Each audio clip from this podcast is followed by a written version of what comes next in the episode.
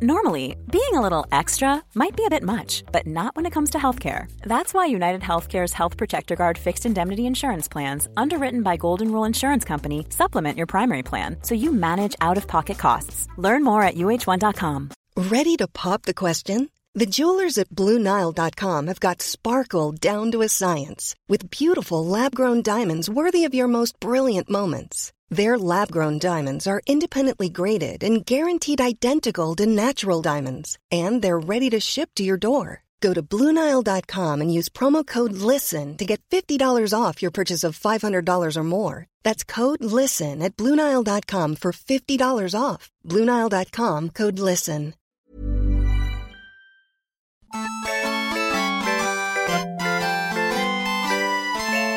Nu har vi börjat rulla. Micke, nu får du slå dig ner. Ja, nu är jag här. Jag ska bara slå av telefonen. Ja, det är bra. Hej och välkomna till Bögministeriet. Hej. Hej. Mitt namn är Robin Olsson och det låter det så här i era öron när du hör på mig i podden. Då är det den här rösten du ska tänka på. Och när eh, du hör en annan röst som heter Kristoffer Nämligen den här, då låter det så ungefär. Ja, då är det Kristoffer som pratar. Nej, men så här låter jag när jag pratar ungefär. Ja. Den, Hej, pa- den Kristoffer. paranta rösten tillhör alltså Kristoffer Wallercrantz. Och sen har vi även, eh, vad ska vi säga, uppfinnar-Jocke i, i gänget. Ja, det får man säga. Micke Kasanovic. Ja, det är jag och då låter jag så här. Ja. Jag önskar att jag kunde vara lika bra på, dialekt, på, bra på dialekter som du är, Kristoffer. Är det någon, eh, jag- är också urkast på... Är du? Ja, jag kan inte göra någon. Vänta, vänta. Jo. Nej, Göteborgska. Jo, men när, men när, du har, när, du har, när du har din liksom inre röst som pratar. Eller är det bara en tant eller vad? Äh, det är den här. Ja, men det, Ja, det är det. den. Ja, just det är någon... Fast ingen dialekt. Det är Nej, bara ett... det är bara obehagligt. Jag, skulle, jag kommer ihåg när vi satt i en taxi en gång och du Robin satt och hetsade att jag skulle göra någon dialekt. Och det slutade med, det skulle, jag trodde det skulle vara gotländska och jag slutade med att jag pratade finlandssvenska. Nej, men var det inte då det blev dålig stämning av någon anledning? Det var någon Det som... var- det en riktig gotlänning- Säkert. Alla gotlänningar blev upprörda för att jag trodde att Ja, finlandssvenska men det var något, jag minns inte riktigt. Men jag- jag, jag, kan inte heller, jag kan inte ens göra eh, finska, för då blir det norrländska och tvärtom. Ja, men om du satsar på att göra norrländska när du ska göra finska så kanske... Mm, men nu provar jag det. Ja, kör. Och gud vilken prestationsångest. Jag ber om ursäkt alla norrlänningar nu. Jo, det är bra och... Nej, vänta! Nej, vänta, vänta, vänta, vänta. Ja, nu ska jag Ja, Det var en, inget riktigt försök, det var att testa det. Ehm, här, här, här. Jag kan, jag, jag, jag kan inte ens. Kristoffer, hur låter norrländska? Jo, men det är trevligt att vara här vid podden, du vet, ibland och bara så sitta och snicksnacka Jag lite är så fascinerad. Det är som någon förvandlas. Fast det där vet jag inte om det är, var så mycket bra det, är som att kunna, men- det är som att kunna förklä sig fast med rösten. Ja, Ja. det lurar man inte mycket. Han är på hugget Okej, idag. men den här gästen som vi kommer få idag, då, som Ja. ingen vet vem det Jag är. vet ingen det Det roliga är att jag sa det till Micke. Jag sa, råkade säga det till Micke igår och nu har han glömt. Här kommer Och här kommer gästen! Ja. Oj, oj, Ja, du, Micke, du öppnar. du får öppna. Här kommer gästen. Nu kommer gästen, nu kommer gästen, nu kommer gästen. Välkommen Göran Stanton från Gaypolisen. Bögministeriet, bögministeriet, bögministeriet, bögministeriet, Nej, men hej Göran! Gud Välkommen. härligt. Dök du upp hans vatten? Micke drack upp Görans vatten. Görans vatten och fyller du på hans glas? Nej, jag fyller på hans glas nu så inte bubblan försvinner. Det är bra. Som pigan. Välkommen hit till bögministeriet. Tackar så mycket. Välkommen. Det är fett kul att du är här och jag har faktiskt varit, ehm, jag har ju försökt få tag på uh, gaypolisen ett tag för att ni ska eh, vara med. Eh, och sen så av en sammanträffande så samarbetade du med min pojkvän. Wii! Och sen så fick vi till det. Ja. Det var ju toppen. Göran, kan inte du berätta lite vem du är för, för våra lyssnare? Jag heter Göran Stanton. Jag är född Jonsson. Så jag är alltså gift Stanton. Gift med en engelsman. Och, eh, vi har varit gifta, eller egentligen inte gifta, vi är bara par, vi är bara partners än. Så vi har inte, inte ändrat det där pappret Ja, ännu. Det ni har- fattas ju att skicka in ett papper då. Men jag tänkte 21 augusti nästa år är det 15 år sedan vi, jag gjorde det alltså på 90-talet. Shit. Så då tänkte vi, vi får se. Men eh, det kostar ju, man ha bröllop ska man inte ha för fyra stycken, så kanske man ska ha för hundra och då blir det en kostnad. Då måste man ju hinna lägga undan pengar. Jag j- jobbar som polis. Just nu jobbar jag och utreder hatbrott. Jag började min pol- polisiära bana 4 september 1978. Och vilka var födda då? Jag? Ja, det brukar vara så att jag, en del som jag jobbar med, de eh, var inte födda när jag eh, började min polisbana då. Nej. Och hur, hur eh, var, var man öppen då, 1978? Nej, jag brukar tänka så här, jag har tänkt efter mycket, men jag tycker att eh, Jonas Gardell visade väldigt bra hur det var att vara bög 1978-80. Av den här filmen han gjort då, eller den här tv-serien då, Torka tårar utan handskar. Och det var ju ganska kargt klimat. Jag kom ihåg att eh, december, januari 77, 78 så gick jag på After Dark, David Bagars gata. Och det var ju riktigt underground. Och nu är det ungefär som After Dark. Det är ju mest folkkära vi har nästan. Ja, och till Men barnen. då är och- var det ju inte, då fick man smyga med var man varit och annat sånt. Då. Man kan säga att nej, det, man var inte öppen.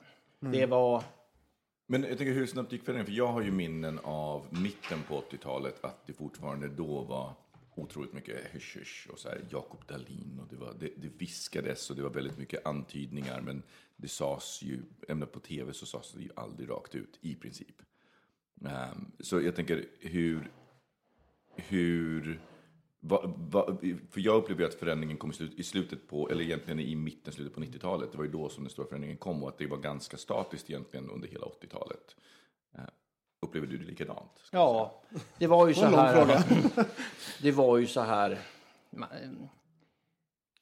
man har ju, allt man har gått igenom har man erfarenhet av och det har man, eh, kan man ha nytta av senare i livet och nu har jag nytta av det med, min, där jag jobbar då. Men jag, jag kände det 80-talet.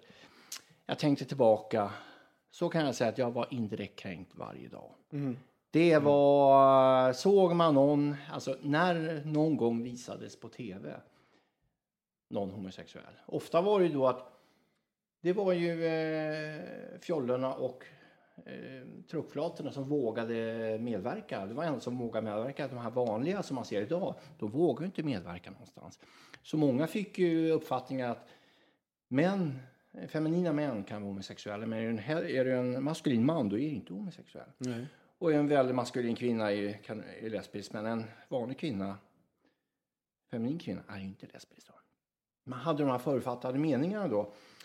Och eh, så fort man såg någon, man misstänkte någon, man såg på tv, då kom det ut alla fördomar och hur hemska det var och annat sånt. Och sen råkade jag ju jobba när aids kom också. Så jag tänkte så här att jag var ganska sen i min sexdebut med män. Jag tror att jag var 24-25 år innan jag första gången hade en eh, sexuell relation med en man. Jag har haft kvinnor i tonåren har varit med tjejer. Och det var ju på den tiden eh, jag trodde att jag kunde skjuta bort mina homosexuella tankar. Jag gifte mig med en kvinna, jag skaffade barn, så skjuter jag bort, bort tankarna då. Jag kommer ihåg första gången jag var med en man och jag var så äcklad. Jag kände bara, "Äh, vad har, jag, ja, vad har jag gjort? Åh gud så äckligt. Här får jag aldrig mer göra om. Och jag bara eh, tyckte det var fruktansvärt. Och då jobbade du redan som polis? eh, ja. Vad- Hur mycket tror du av den reaktionen som du hade mot, mot din egen handling? Jag tror så här att man blir eh, informad, för där jag jobbar, där fanns det ingen som tyckte det här var, fanns något positivt överhuvudtaget. Nej. Det var bara negativt på olika sätt. Då. Så att där tror jag att jag kände att jag måste få bort det här. Jag måste bara tänka att det här var något experiment jag gjorde och jag vill inte vara med om det. Hur vanligt var det bland, eh, bland bögar på, eh, under den perioden? Jag att man- tror att det är ganska vanligt. Tittar man på min åldersgrupp, då, 50-talister, så är det många som har barn. Och som har kanske vågat komma ut senare. Och eh, många har ju väntat tills barnen är vuxna för de känner att de vill inte ta upp det här medan det är. Så att eh, där tror jag att det eh, var inte alls ovanligt. Men jag har ju ingen vetenskaplig forskning på det här. Eller någonting. Så, men jag kan tänka mig. Och polisen, försvaret och många av de här ställena, de är ju oftast mycket mer konservativa än andra. Så jag kan tänka mig, jobbar man inom en sektor, vara open-minded var det ju säkert lättare. Och, för, och du, var det du som grundade gaypoliserna? Jag har ju sagt att vi var ju flera stycken. Ja. Det var så här att eh, 1998 så var det ju första gången Europride i Stockholm. Då, eh, det var ju så här kan man säga, eh, jag slutade som polis 87. För jag känner ju, eh, jag kan vara lite dramatisk ibland. Men eh, man, måste, man ska ju säga olika saker. För jag känner så här, om inte jag slutar som polis kommer jag aldrig utvecklas som person. Jag kommer vara kvar med det här att det är fel och dåligt. Jag kan aldrig ha en relation med en man. Och därför kände jag att jag är tvungen att lämna polisens väggar och komma ut och kunna bli en starkare person. Jag slutade 87. 92 så var jag en annan person. Och sen hade ju den här jättekrisen kommit, ekonomiska krisen, så jag hade ingen jobb. Då sökte jag tillbaka till polisen och blev återanställd. Då var jag en annan person, då kunde jag ifrågasätta saker. Då. Vad var Så det det- för resa du hade gjort då som gjorde att du var en annan person? Ja, det var ju så här att jag träffade ju då min make 1900. Slutet 87, början på 88 blev vi tillsammans. Och han var ju raka motsatsen mot mig. Han var ju den här väldigt starka, stolta bögen då. Och han sa det att eh, inom ett år Göran vill jag att alla dina vänner ska veta att du är bög. Då tänkte jag, ja, jag får väl klippa några personer här då. Men mycket av det här, man levt i en sån här värld som var eh, inte tillåtande så uppfattar man ju, men sen så förstod jag ju senare att de här som eh, jag jobbar med, vissa, de tyckte ju om mig. Men de hade, tyckte inte om andra homosexuella. För jag var ju inte en sån. Men likadant, nu har de fått upp det här att ja, det är några få personer. Det spelar roll om man är homo, hetero, om man är svensk, som gör dåliga saker. Då får ju hela gruppen lida för det här. Istället för att man tänker, nej det där är inte bra. Vi ska inte döma över alla över en kant, men då gjorde man ju det. Men, då, men nu tänker jag mig en gång när du säger så att de här dåliga sakerna är vad som inte då passar in i en, det, den polisiära mannens bild av hur man då ska vara. Och tänkte, tänk, dåliga saker, eh, är det då, var det då att vara inte en man? Eller? Nej, det var inte en man, men många, till exempel en eh, arbetskamrat sa det, vi hade varit ja, på något jobb på Långholmen någonstans. Så han stack, "Ti- titta på den här stackars, jävla, de här stackars eh, byggnadsarbetarna. Vet du. Sen kommer de här äckliga jävla bögarna vet du, och står och runkar vet du, och, och tittar på dem och duschar. För fan, det där det ska inte, borde finnas. Och sa. Jag tänkte, ja men eh, hur många om man springer och tittar på sånt? Och, och likadant. Eh, så att de Va, fick... så det var, no, det var några bögar som stod och runkade och tittade på... Ja, eh, han sa det i alla fall. För det var ju det här att eh, Långholmen längst ut redan på 70-talet så var det ju en strand där Ja, just det, bögar just det. träffades då. Och sen eh, var det ju så, jag vet att eh, vi blev nedkommenderade så åka ner dit och säga att ni får inte ligga och knulla här, sätt på er kläder. Det var någon som bodde där, hon, hon bara såg, eh, hon hade små barn och det här var ju inte bra på Nej. olika sätt då. Sen får man ju säga att Det kan man ju förstå. Ja, vi- visst är det men och sen har man dömt alla på olika sätt. Och att, eh, alla går inte och ställer sig framför andra och gör saker. Det är några få personer. Det spelar ingen roll vilka det är, de gör fel. Och det finns det ju bland heterosexuella också. Ja. Jag menar, men det är ju sådär, mamma det står en bög i krusbärsbusken. Det kan man ju eh, verkligen förstå att det, eh, att det blev ett problem. Men, men jag tänker också att just när det var, alltså att cruisingkulturen utvecklades bland bögar, det, det är ju också för att man inte hade några ställen att träffas på. Nej. Så det, men det finns ju en anledning. Jag tänkte på det för att jag bara fick faktiskt bara häromåret en fråga från en eh, kompis som var lite så här, ja men du, hur ska man göra för att det är ett dagis och det finns alltså ett cruising, typ ett cruisingområde i närheten? Och det är så här, hur hanterar man den situationen? För menar, det är ju verkligen olämpligt att cruisa nära ett dagis. Det, är liksom, det, Ja, det ja. går inte att kombinera de två grejerna. Men, men eh, och då, vi pratade mycket om, lite grann om det, men där handlar det mer om att jobba med miljön, att se till liksom, att miljön... Finns det så mycket cruisingställen kvar? Jag menar, det är väl typ Kärsön och Frescati. Men, men, men Men, men, För förut jag var det säger väl så här mer att det? förr i tiden, Jag kommer eh, ihåg då när jag läste böcker, Humlegården var ju ett känt ställe, Skinnarverksparken var ett känt ställe. Långholmen på sommaren och eh, Kärsön då.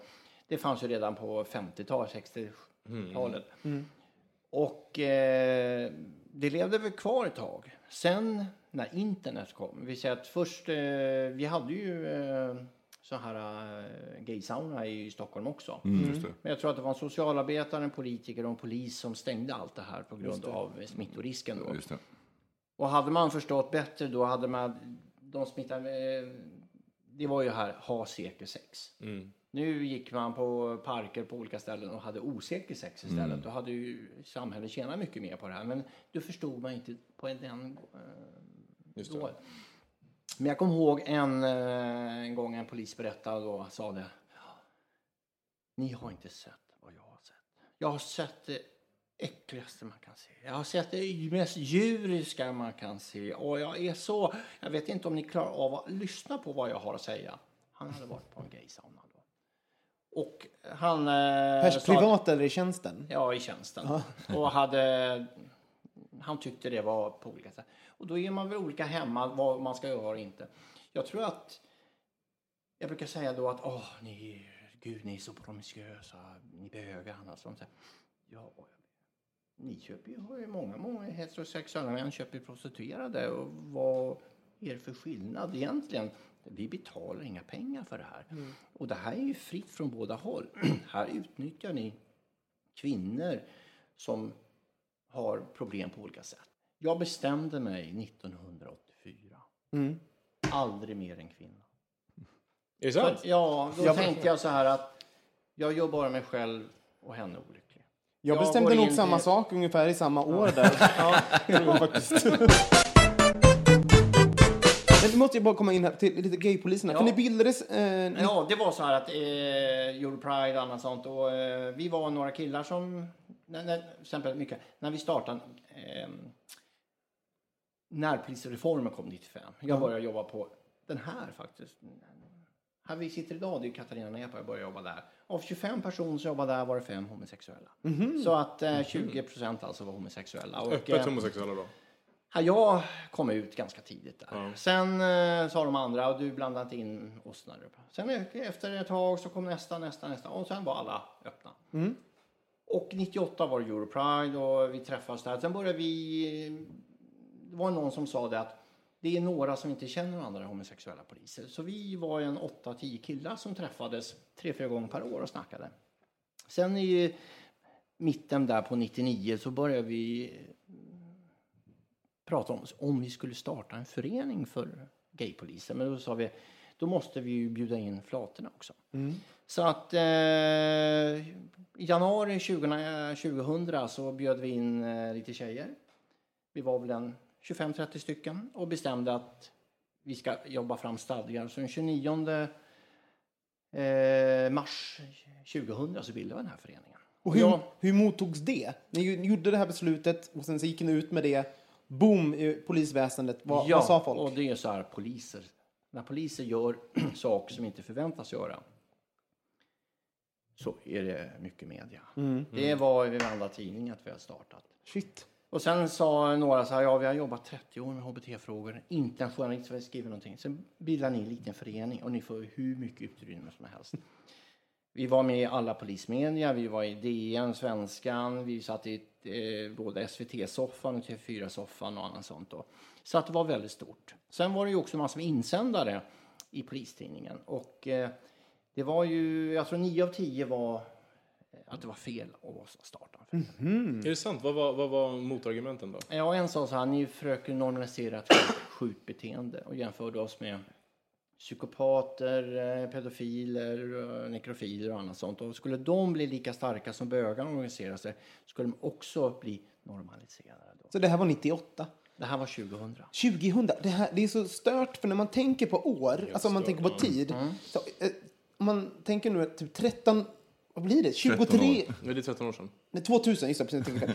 13 år sedan kan kännas, eh, ja men det känns ganska länge. Men år 2000 känns, inte så. fortfarande det väldigt känns väldigt nyligen. Och när du säger så, så bara, va? Att någon i eh, men en, en statlig Det jag skulle vilja veta det är om de, om de som så. skrev de insändarna, om de idag fortfarande sitter och tänker, tänk vad hemskt om det bildas en nekrofilförening, en poliserna. Man bara... Alltså, jag, liksom, så- Alltså, det kommer inte hända. han som skrev den här insändaren var ju så här att man kunde hetsa mot homosexuella ända fram till första första 2003. Så att det var ofarligt för svensk polis att ta in den här insändaren. Men svensk polis ville ta in insändaren på- för att visa då att den här personen, Börje Karlsson i Sörmland, han hade ju väldigt svårt för homosexuella. Han tyckte att han hade förmodligen jättesvårt för kvinnliga, kvinnliga poliser också. Så att eh, eh, de ville ta in att det fanns eh, på olika sätt då. Men eh, mycket av insändare var ju, förstod vi då, att de har ingen kunskap. Det var en kvinna som skrev så här. Varför måste bögar och flator hela, berätt, hela tiden berätta att de är bögar och flator? Ja, men hon som skrev det här, Eva, då, hon berättar ju aldrig om sin man och hennes barn. Alltså indirekt hela tiden. Men man tillhör man normen, då får man göra vad man vill. Men tillhör man inte normen ska man tänka sig för. För man kan ju faktiskt eh, tycka det är jobbigt för vissa personer. Då. Och plus att de behöver inte, det finns ju ingenting att, de tillhör ju redan. Polisen, alltså i sig, som, som, eh, som myndighet, är ju redan, de, hela, hela polisen är ju en heterosexuell organisation. Så jag menar, det, för er var det, handlade det om att bilda en, en fristad och, och Ja, möjlighet att arbeta vill- med de frågorna. Vi ville ju visa då att för att jag vet att eh, det var ju bara några år tidigare hade en journalist gått in på Norrlandspolisen och sagt jag vill prata med homosexuell polis. Då sa de, vi har inga homosexuella. och eh, roligaste var i marsnumret så har ju svensk polis hade ju en sån krönika, då bjöd de in en gästkrönikör då. Då var det ju då Kristin Gilliam, hon var ordförande på RFSL på den tiden. Och eh, hon sa, varför finns det fler homosexuella inom kyrkan än inom polisen? Och hur ska man kunna hantera brottsoffer om man inte har någon eh, det här? Och samma månad så startade vi den här föreningen då. Så att det var väl att det blev, jag tänkte inte mer på det för att jag var ju, eh, min, jag började ju känna då aktivistådran börja gro då.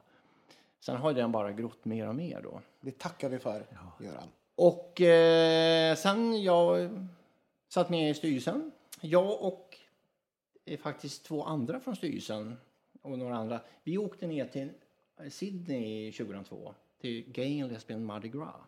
Och där paraderade ju poliserna i uniform och sa det.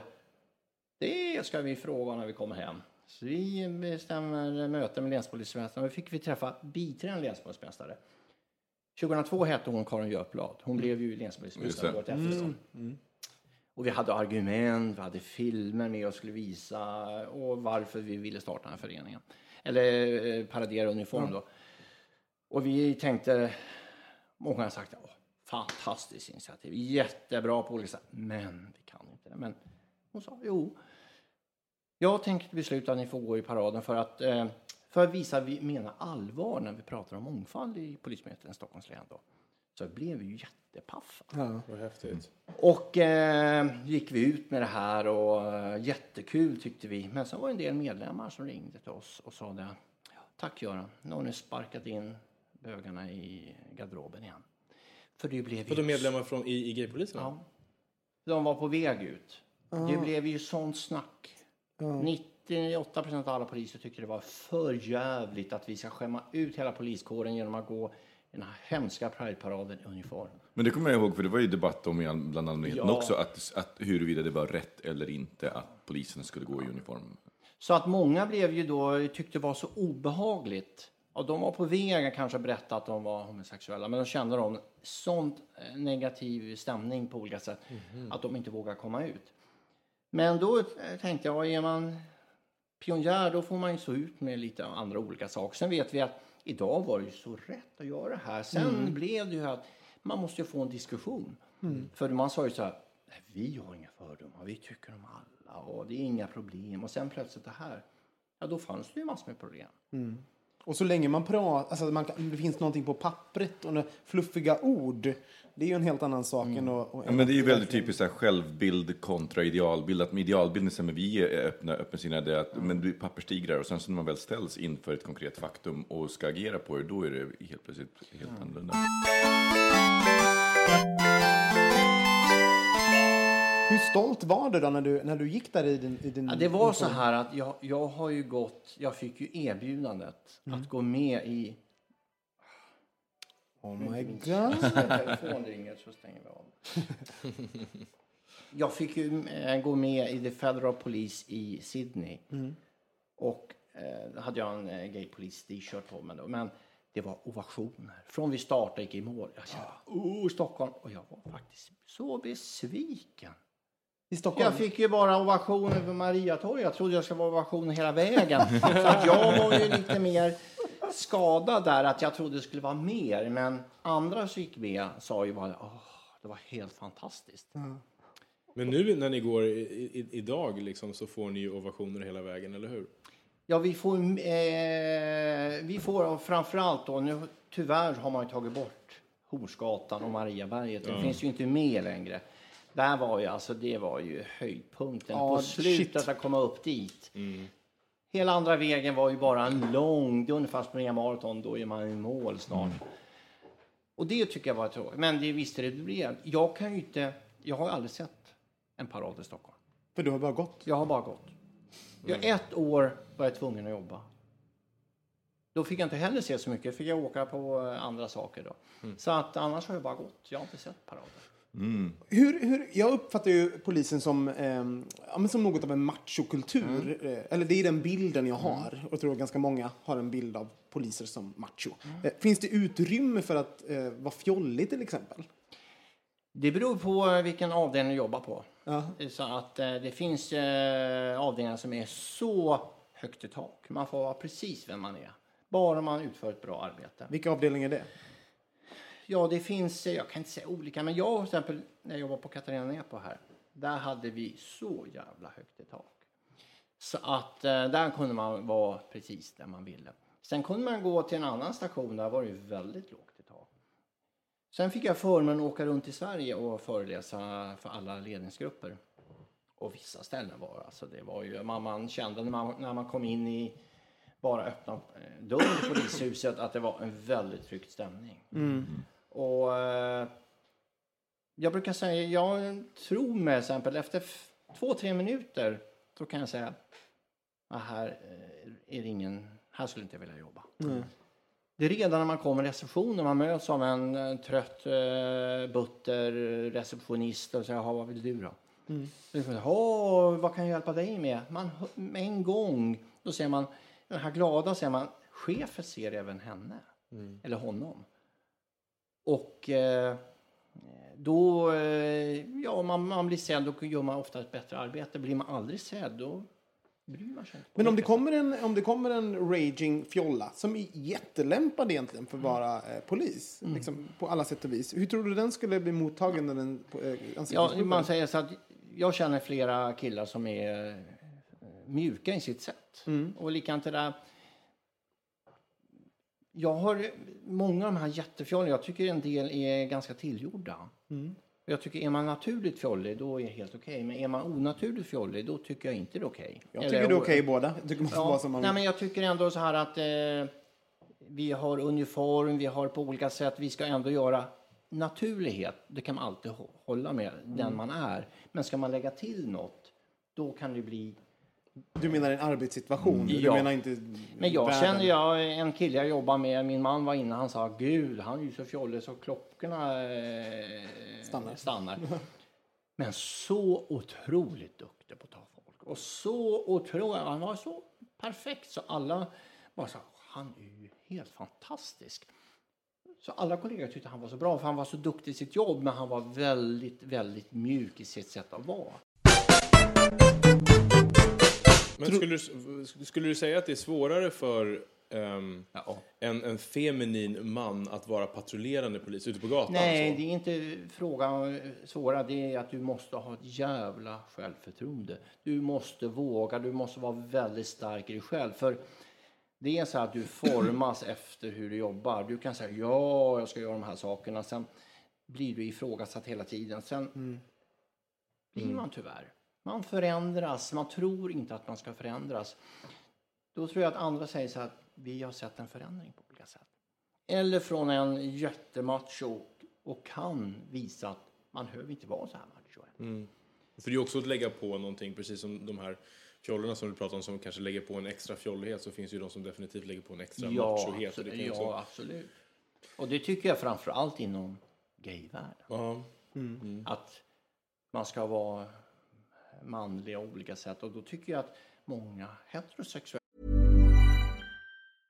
Quality sleep is essential. That's why the Sleep Number Smart Bed is designed for your ever evolving sleep needs. Need a bed that's firmer or softer on either side? Helps you sleep at a comfortable temperature? Sleep Number Smart Beds let you individualize your comfort so you sleep better together. JD Power ranks Sleep Number number 1 in customer satisfaction with mattresses purchased in-store. And now save 40% on the Sleep Number limited edition Smart Bed for a limited time. For JD Power 2023 award information, visit jdpower.com/awards. Only at Sleep Number stores or sleepnumber.com.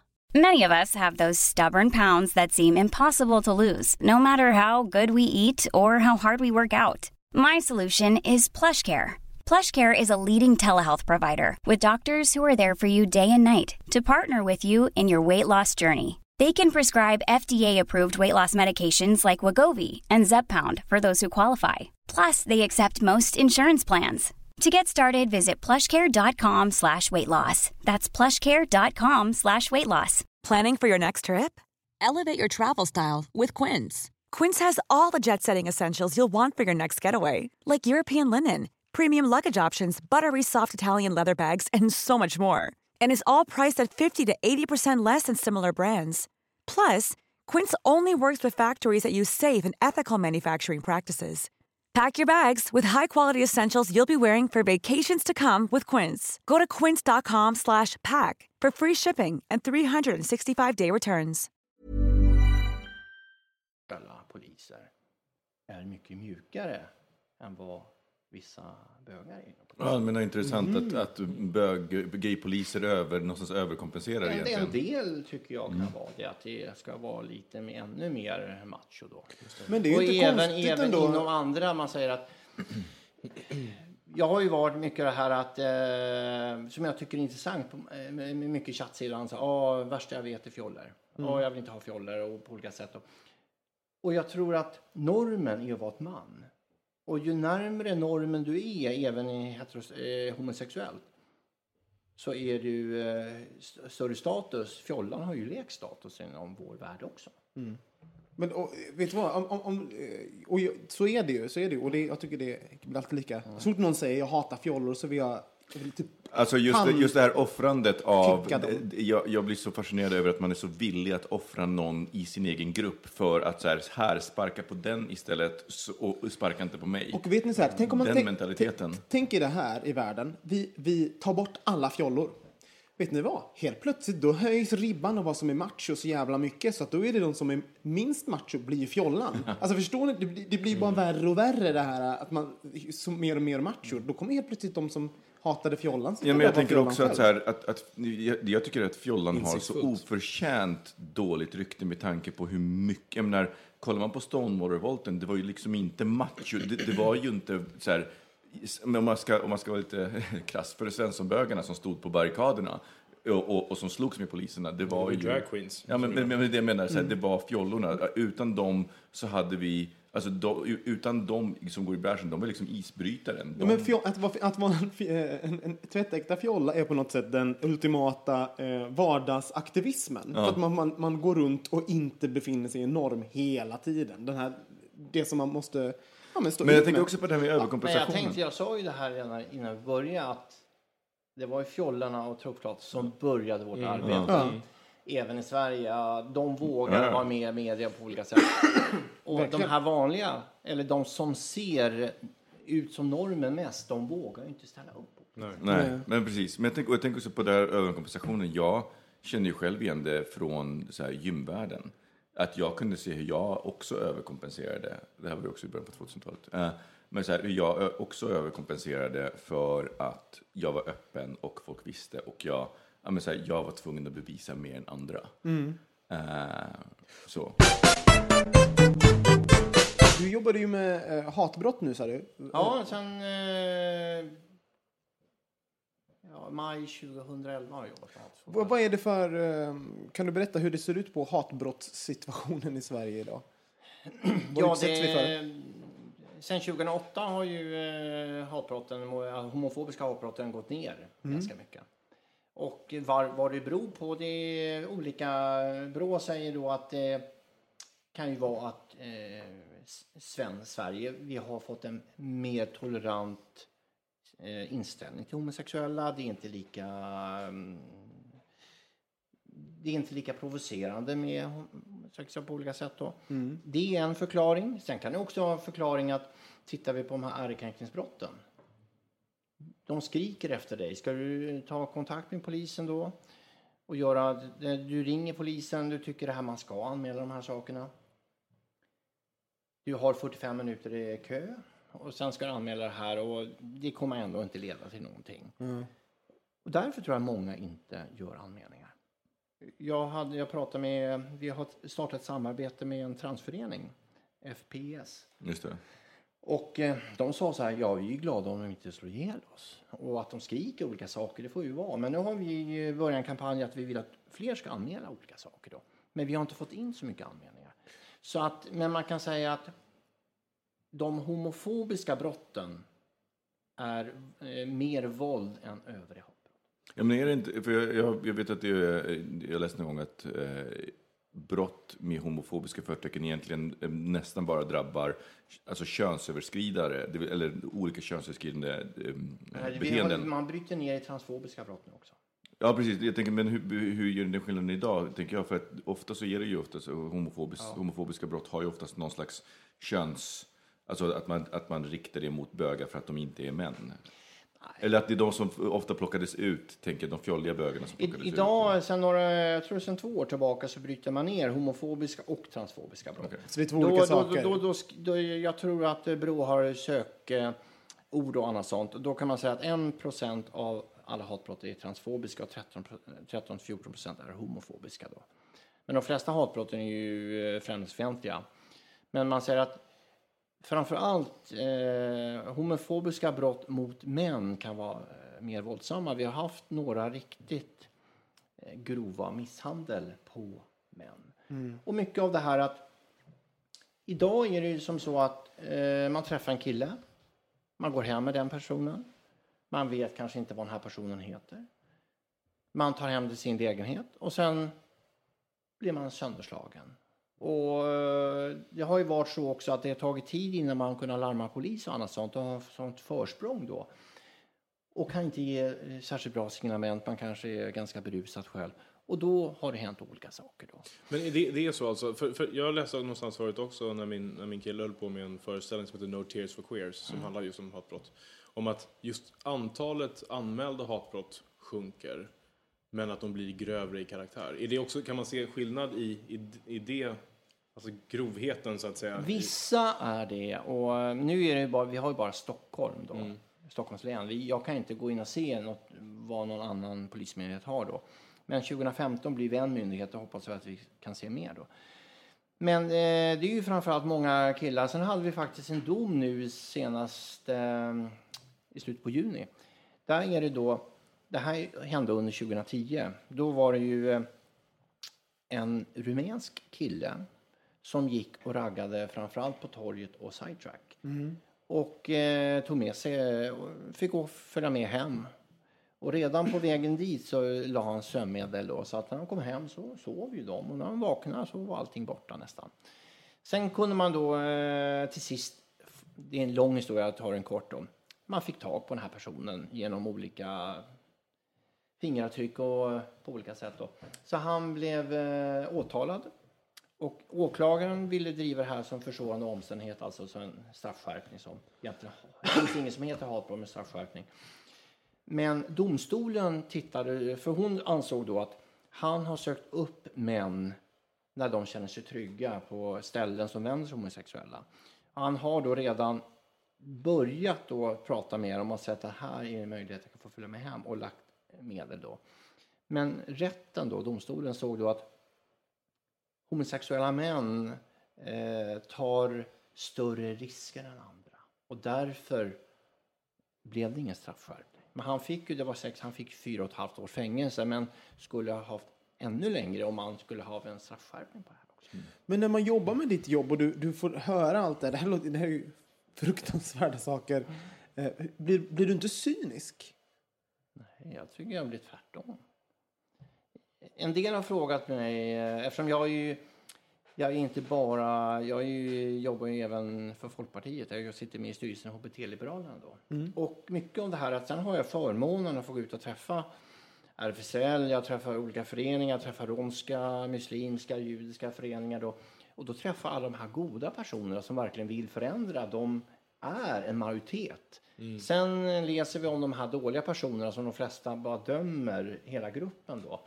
Så därför tror jag att jag har förmånen att få jobba med de här grupperna. Därför har jag en mycket vidare syn än kanske många andra poliser. Men blir du inte rädd själv till exempel? För, eh, om, du, om du ser hur mycket... Jag har inte insikt, som privatperson har inte jag insikt i hur mycket hatbrott som görs, vad jag kan råka ut för. Jag vet det rent intellektuellt, men, men eh, jag ser inte det. Eh, Hur, hur, hur, när du själv går hem från krogen och eh, går med din pojkvän eller, man, eh, hur, Ja, nu är vi ju väldigt gamla då. Så att vi går inte ut så ofta. Fast- jag, jag går väl ut lite fast ofta. du är med mina- väldigt, väldigt snygg ändå. Ja, Ja, säga. medbevaring kanske. Ja, bra gener kanske. Men eh, det är klart att jag har en annan riskbedömning. Jag Mm. jobbar ju med det här och jag ser så här, där ska inte jag gå. Och Mm. eh, ofta försätter jag mig inte mycket av det här. Jag tycker inte om att vara berusad. Jag vill inte eh, känna att inte jag har, det är väl ett kontroll då att jag, sen, jag vill ändå veta när jag ska gå hem, ta den bussen, jag ska göra olika saker. Jag vet vilka ställen man ska undvika på olika sätt. Man ska inte gå genom, genom vissa ja, parker, mörka parker och annat sånt. Då är det ju, eller jag säger så här, nu har jag en god ekonomi också så att ja, jag tar en taxi.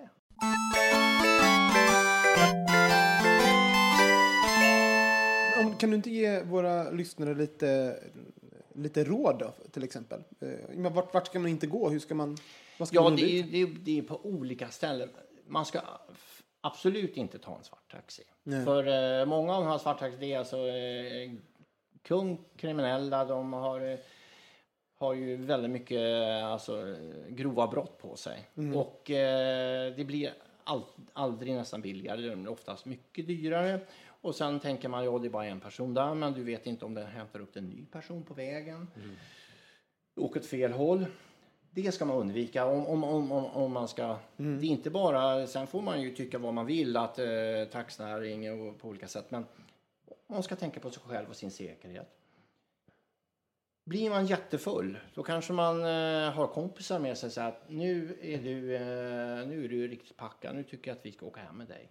Man har polare som hjälper en och ställer upp på en. Och, eller säger nu går jag ut, nu, nu eh, sätter jag dig en taxi, nu ska du åka hem. Så att på olika sätt då.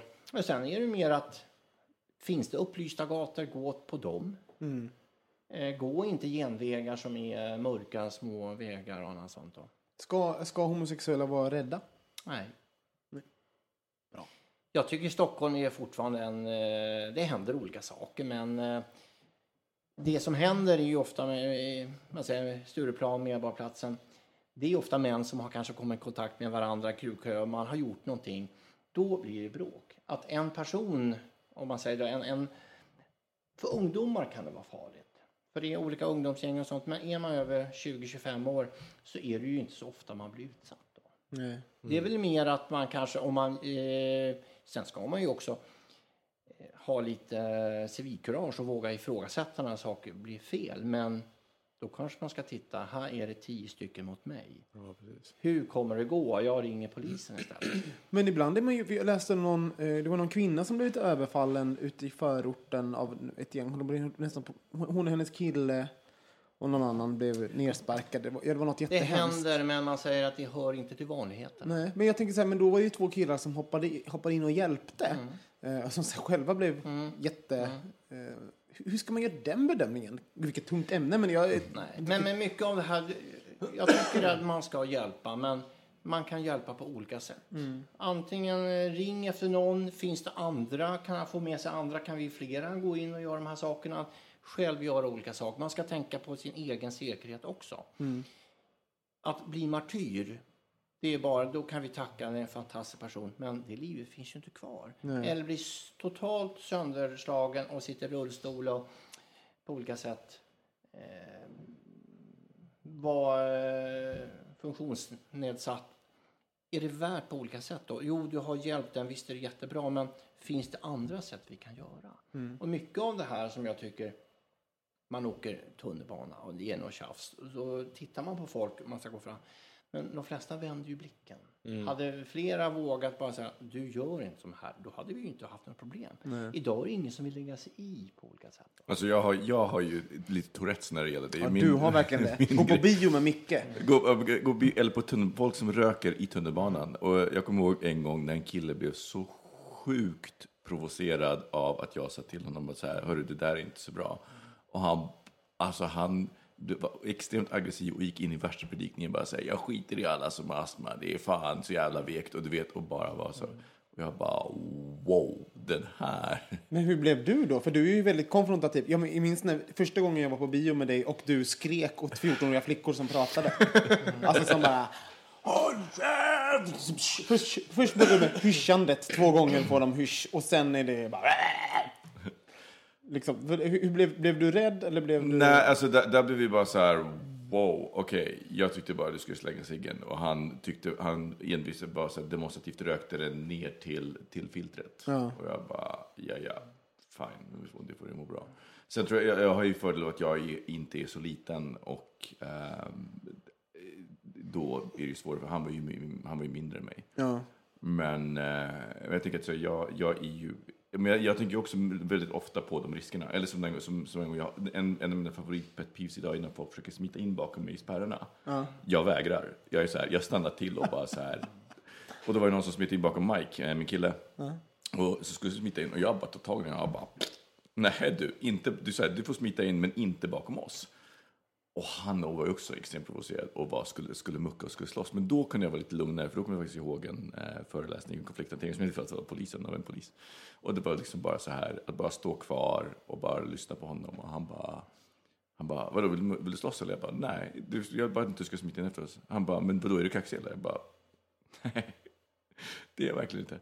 Eh, och i det läget så, så funkar det ju att avväpna dem. Jag älskar den frågan. Är du kaxig eller? Så man, inte, man kan inte avgöra. Jag hade inte... Jag hade jag är ibland... Jag, är, jag tänkte, är det, Jag känner mig lite småfeisty. Jo, men ibland är jag lite kaxig, men just nu vet jag inte riktigt vad som händer. Men något som jag också tänker, det är så här att ofta när man pratar om, så här, om, om brott och poliser och HBT så, så ser, ser liksom HBT som offer. Men det som är intressant för eh, i helgen så blev min killes syrra som bor i så här, gayområdet i Chicago utsatt för ett rånförsök av transor. Eh, där det var så här, ja, men det, var, det var två tjejer och en transa som, som i princip så här sprayade henne med tårgas och försökte slita av henne. Det kan jag tänka mig. Men trans, alltså, i Sverige har vi inte riktigt den kulturen. Men om man kollar i, i Sydney till exempel, där också är en större drag trans-scen. Så finns det ju ganska många som kommer från ganska tuffa förhållanden och det är mycket droger och det är mycket och så här, och vi har inte riktigt det här. Det är klart, det finns ju droger i Sverige också och, och i bögvärlden definitivt. Men, men det är inte fullt så dekadent som Fast det, det var ju kanske är i så New York som, och i... det var ju så som After Dark fick råd med sina första shower. Vad, vad begår vi för brott? Jag tror att det vanligaste brottet är narkotikabrott. Ja. Eftersom i Sverige har ju en av världens strängaste narkotikalagstiftningar, du får inte ens ha det i eh, kroppen. Så har du rökt på en braja eller tagit någonting, då eh, kan man titta på ögon och annat sånt. Sen kan man se, vi misstänker att du tagit, så kan vi ta in dig på urinprov. Sen får man se, har du substans, då är det inga narkotikabrott. Då. Och eh, jag har varit över i studiebesök både i eh, Nederländerna, Tyskland, Storbritannien. De säger samma sak. I London, jätteproblem med droger inom gayvärlden. Och jag tror så här att har man växt upp då och inte blivit bekräftad, man har blivit eh, illa behandlad, man känner att man inte får leva det liv man vill och man känner kanske att ska jag leva eller inte? Då hittar man kanske någonstans att döva sin ångest med på olika sätt. Då kanske det blir droger på olika sätt. Det är att man hamnar i eh, en eh, fel sak. Och sen är det mycket det här att Sen är det ju då att det är ju eh, framförallt av de som går ut på olika klubbar. Och jag tänker det här eh, clean på Pride. Och Cleanfester. det är det mest orena jag vet. För clean, det är ju det här. Och jag vet att eh, en del tycker då att eh, men jag är ingen missbrukare. Jag är en brukare. Jag sköter mitt jobb, jag kan ta de här sakerna, det är inga problem. Tittar vi på alkohol som är legaliserad, det är väldigt många missbrukare där. Men de flesta är brukare, de klarar av att dricka alkohol då.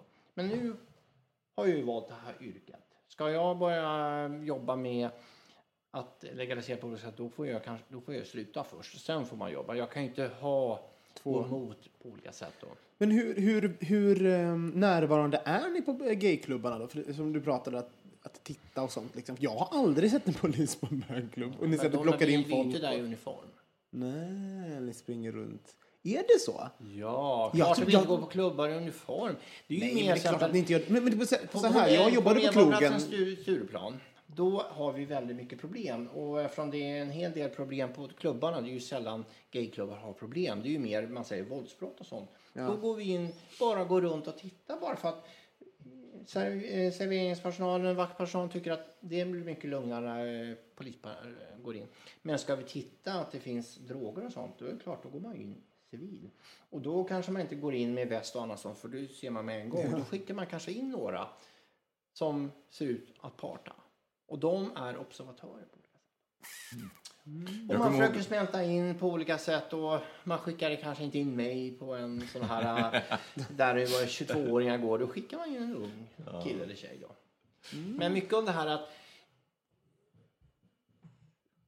vi, man, ja, mycket av det här, droger finns på olika sätt. Vissa, är, vissa droger är kriminaliserade, vissa droger har inte blivit kriminaliserade ännu.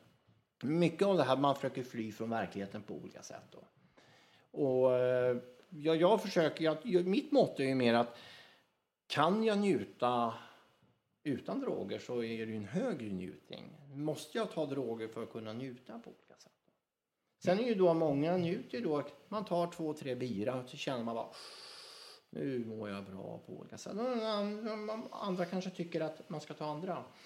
Men så länge jag jobbar mycket av det här, den lagstiftning vi har, så måste vi titta på Ja, såklart. sakerna, Polisen, polisen gör ju inte lagarna. Jag tycker det är intressant för jag... Men till exempel går jag ut civil, jag går ut för att ha kul. Då går inte jag ut för att titta på olika saker. Mm. Då är det annat. Sen kan jag bara säga att det verkar vara mycket. Då kan jag ju förmedla vad jag såg på olika sätt. Då. För det, det är spännande, för jag läste i USA så är det ju eh, en, så här, det, det finns ju grader av olaglighet. Om man tittar på gräs till exempel så är det ju, dels är det ju legaliserat nu i två delstater. Eh, och delvis så är- har de ju haft det här med medicinsk marijuana som i, där det liksom är en väldigt gråzon. Där man egentligen inte, inte har, det finns inga officiella recept utan du har i princip ett papper från en läkare att ja, du kan bli hjälpt. Eh, så. Eh, och, då, och det ställer ju poliser, just poliser, jag, jag har aldrig tänkt på det förrän jag läste diskussioner så här, att det ställer poliser in i en prekär situation för att om de är på en fest på en hemmafest där folk, och det är så otroligt, alltså i, så här, i, i Brooklyn där jag bodde, där rök, det var liksom, kunde folk sitta på ett café utan, utomhus och röka. Ehm, och då, men jag hade tänkt på, på, på att där så blir polisen i princip medskyldig till brottet om de inte rapporterar det. Det vill säga, är du, om du som polis, även om du inte är i tjänst och är, och är på en fest där någon röker och det är en privatfest och du inte rapporterar det, så blir du medskyldig. Och det skapar ju såklart en, en och framförallt, jag menar, här i Sverige så, är det ju, så finns det ju fortfarande att det, allt, allting är olag, eh, olagligt och här så finns det ett socialt tryck. Där så finns inte socialt tryck på samma sätt. Eh, men, men, och det var intressant att läsa den diskussionen, så här, hur, för det var någon som bara, hur ska jag förhålla mig? Nu, min kompis är, har nu blivit polis. Jag vill inte fråga honom, jag vill inte, jag vill inte ens utsätta honom för den situationen, så här, hur ska jag göra? Och då blir det, det en diskussion. Ah, shit. Det är ganska intressant. Hur, ehm, finns det några andra brott vi begår? Det är ju narkotikabrott, men eh, är vi, är vi smutsiga Nej, tjuvar? eh, narkotikabrott och eh, eh, domestic violence. Eh, Ja, partnervåld. Ja, partnervåld. Okej. Det är väl det som är. Är det och sen är ja, det, är, man säger, det är inte ovanligt. Det förekommer lika mycket som heterosexuella förhållanden. Men om vi är 5-10 procent, då är det 5-10 procent av de som är. Men det är, det är samma mekanismer som man gör att man ska förgöra varandra på olika sätt. Vad har ni för planer nu då? Eller vad har du för planer i livet, Göran? Hur, hur- Ja, det är så här, jag har ju nio år kvar att jobba sen jag är pensionär. Jag kanske tittar fem år och kanske jag ska göra. Nej, men jag trivs väldigt bra där jag håller på. Vi eh, har just nu vi planerat att ha en transkonferens den 3 oktober. Nej, 3 april. 3 oktober var ju hur långt. Så att eh, mycket av, vi har fokuserat på transfobiska och antiromska brott. Sen försöker vi eh, få till då eh, bra samarbete med unga romer. Men tyvärr så det som hände i Skåne gör ju Ja, det inte hjälper inte lättare att eh, de litar inte på polis och annat sånt. Och så att då får vi börja jobba på ruta ett igen då och försöka få ett bra förtroende. Men det hör jag, nu kommer jag på en fråga. Finns det några transpoliser? Ja, Det gör det? jag, tror, jag vet inte om hon har gått i pension nu. Okej. Men eh, det fanns en. okej. Sen tror jag att det finns mycket transititer, det finns det, men mycket av det här... eh, Att, jag kan bara säga att Skåne som har 3500 anställda har ingen öppet homosexuell bö- man alltså. I Västra Götaland som har 4 500 anställda så finns det väldigt få män som är öppet homosexuella. Men i de flesta polismyndigheter finns det tjejer som är öppna som eh, lesbiska. Då. Så att det är ju, eh, att komma ut som transperson är nog inte så lätt. Då måste man nog vara väldigt stark. Man ska ha ett bra socialt nätverk och man kan Vissa avdelningar skulle det funka på, men inte alla. Tyvärr. Därför jobbar vi för att den här konferensen har en kompetenshöjning om transpersoner och transfobiska brott. Bra. Vad, ehm, ja, fan vad intressant det här Ja, var, verkligen. Göran. Jag är som en eh, helt... Det är som att jag har fått Men jag har, få jag ha har, diskussionen som jag har velat ha sedan jag var liten. med polisen. Men jag har en, en fråga. För du, jag kommer, nu, nu, I början så pratade du om att så här, när du träffade din partner, och det var ju 25 år sedan. Uh, kallar du honom din partner eller din man? Din man. Din man. Ehm, och då att han egentligen då var en aktivist och du var det inte. Det måste ju ha skapat en konflikt i början i er relation. Oh, ja. Hur, eh, hur hanterade ni den? Alltså hur, och hur tedde den sig? För jag tänker, för jag, tänker jag, jag, jag vill bara spegla det här för att jag, jag är ju mer i aktivistrollen i min relation där, där min kille är nyutkommen och jag är mer den här stå, som står på barrikaderna. Hur, hur var det för er? Jag kommer ihåg, eh, jag träffade honom i januari, ja, december, januari 87, 88 där. Sen hade, jag, hade vi varit ute dagen innan Pride 89. Då hade jag, han sa åh, jag måste jag ska gå i paraden och sånt. Eller det var ju demonstrationer på den tiden. Det var, då hade jag, jag går med. Och sen var han bara, vakna, vakna, vi ska iväg nu, jag går inte med. Och då då fick jag ett ultimatum. Antingen går du upp och går med, annars kan jag gå härifrån. Och då kände jag, och han tog då glas och slängde i väggen. Och för visa, han var jättebesviken. Jag lovar faktiskt honom. Han... Då satte jag på mig och jag var livrädd. Och jag hade ju slutat som polis då. Jag var borta från polisen. Men ändå, jag hade keps och halsduk och annat sånt. Ingen skulle kunna känna mig. Men jag var jättestolt när jag kom hem. Och jag ringde alla mina, så här, jag har gått till par, jag har demonstrerat idag. Sen efter ett tag så eh, fick jag träffa mina kompisar som inte visste att jag var bög på hemlighet då. Men sen blev det till sist att mycket av det här han gjorde mig stark. Så att den dagen man får självförtroende och tror på sig själv och man tycker att jag förväntar mig respekt. Då kan, får man ofta respekt tillbaka. För jag eh, vågar mig ifrågasätta. Men många som jobbar i olika eh, miljöer och det finns ingen respekt för de här. Och har man inte det. Sen kan det ju vara någon, man är jättehemlig. Sen kommer någon som är, åh, jag är homosexuell. Och alla pratar. Då vågar inte den här personen ifrågasätta. då kanske den blir ännu mer homofobisk bara för att ingen ska tro att han är då. Så eh, de här som är extremt homofobiska, där brukar jag känna här är det någonting som lurar. Här är man Har du tackat din, eh, din kille för, för att han eh, på något sätt drog, drog med dig ut den där dagen? Det gör jag nästan varje år. Så att eh, han är en av mina stora idoler. Fast Åh, vad fint. ja, faktiskt. Vad- sen kan vi ju ha andra problem också med det här vet du, att, att hålla ihop i 25 år. Det är, det, det, det är ju blodsöta tårar på olika sätt. Men det är imponerande. Tack för att du kom hit, Göran. Ja, tack för att jag fick Tack snälla. Du, det, Och jag visste inte om att det fanns det här förrän Ulf berättade. Nej, men nu vet du. Och nu har vi fått en lyssnare till, Göran. Vi Och då måste jag få veta var man hittar det någonstans. Det ska vi se till. bra. Det, ni hittar oss på iTunes, eh, Soundcloud och Facebook. iTunes. Soundcloud och Facebook. På det här nya internet. Ja, då tror jag att jag nästan behöver en liten lapp för det. Absolut. Det ska du få. Det ska du få. Men ni, eh, du kära lyssnare, ni, eh, du ska gå in på iTunes och ratea oss och skriva vad du tycker och trycka i någon stjärna vad du tycker vi förtjänar. Och, och sen så självklart så blir vi superglada ifall ni sprider podden när vi släpper. Då blir vi asglada. Ehm, puss på er! Eh, Kristoffer, Micke, Göran, tack! Tack så snälla mycket. Göran för att du kom hit. Och tack, tack. Hej då! Hej då! Hej då! Hej, hej. Bögministeriet, bögministeriet, bögministeriet, bögministeriet, bögministeriet, bögministeriet.